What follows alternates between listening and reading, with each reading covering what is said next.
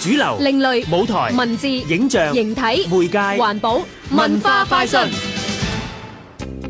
包剪揼，包剪揼。好得閒咩？你哋吓喺度叉包剪啊揼，啊啊！老闆，唔係啊，我哋做設計嘅咧，要攞下靈感噶嘛。包剪揼都有靈感。有啊！嗱，我知道咧，香港文化博物館咧進行緊一個展覽，叫做《依家包剪揼》。博物館嘅一級助理館長胡佩珊講過，包剪揼係可以引申出另一重嘅意思㗎。衣咧就代表服裝時裝嘅，咁其實包剪揼咧，我哋有個意思引申為咧一啲嘅物料啦，或者係一啲嘅技法啦，甚至乎係一啲嘅風格嘅。再加上啦，近年即係我哋香港咧都會講好多傳統手藝啊，或者一啲非物質文化遺產嘅。咁所以我哋呢個展覽咧就想將時裝同埋傳統手藝嚟到作為一個結合，運用唔同嘅物料啊、唔同嘅技法啊，嚟到去創作一系列特色嘅時裝嘅。展覽邀請咗五位年青時裝設計師同埋藝術家，聯同傳統工匠，包括有黐金箔、打銅、製作粵劇頭飾、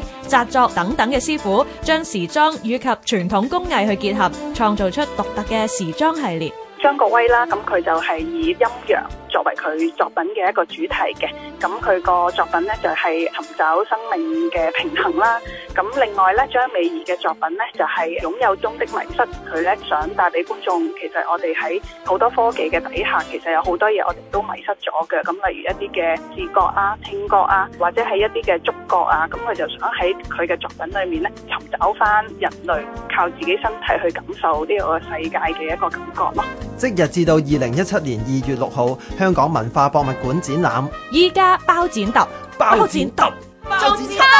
做嘢做嘢做嘢。香港電台文教組製作，文化快訊。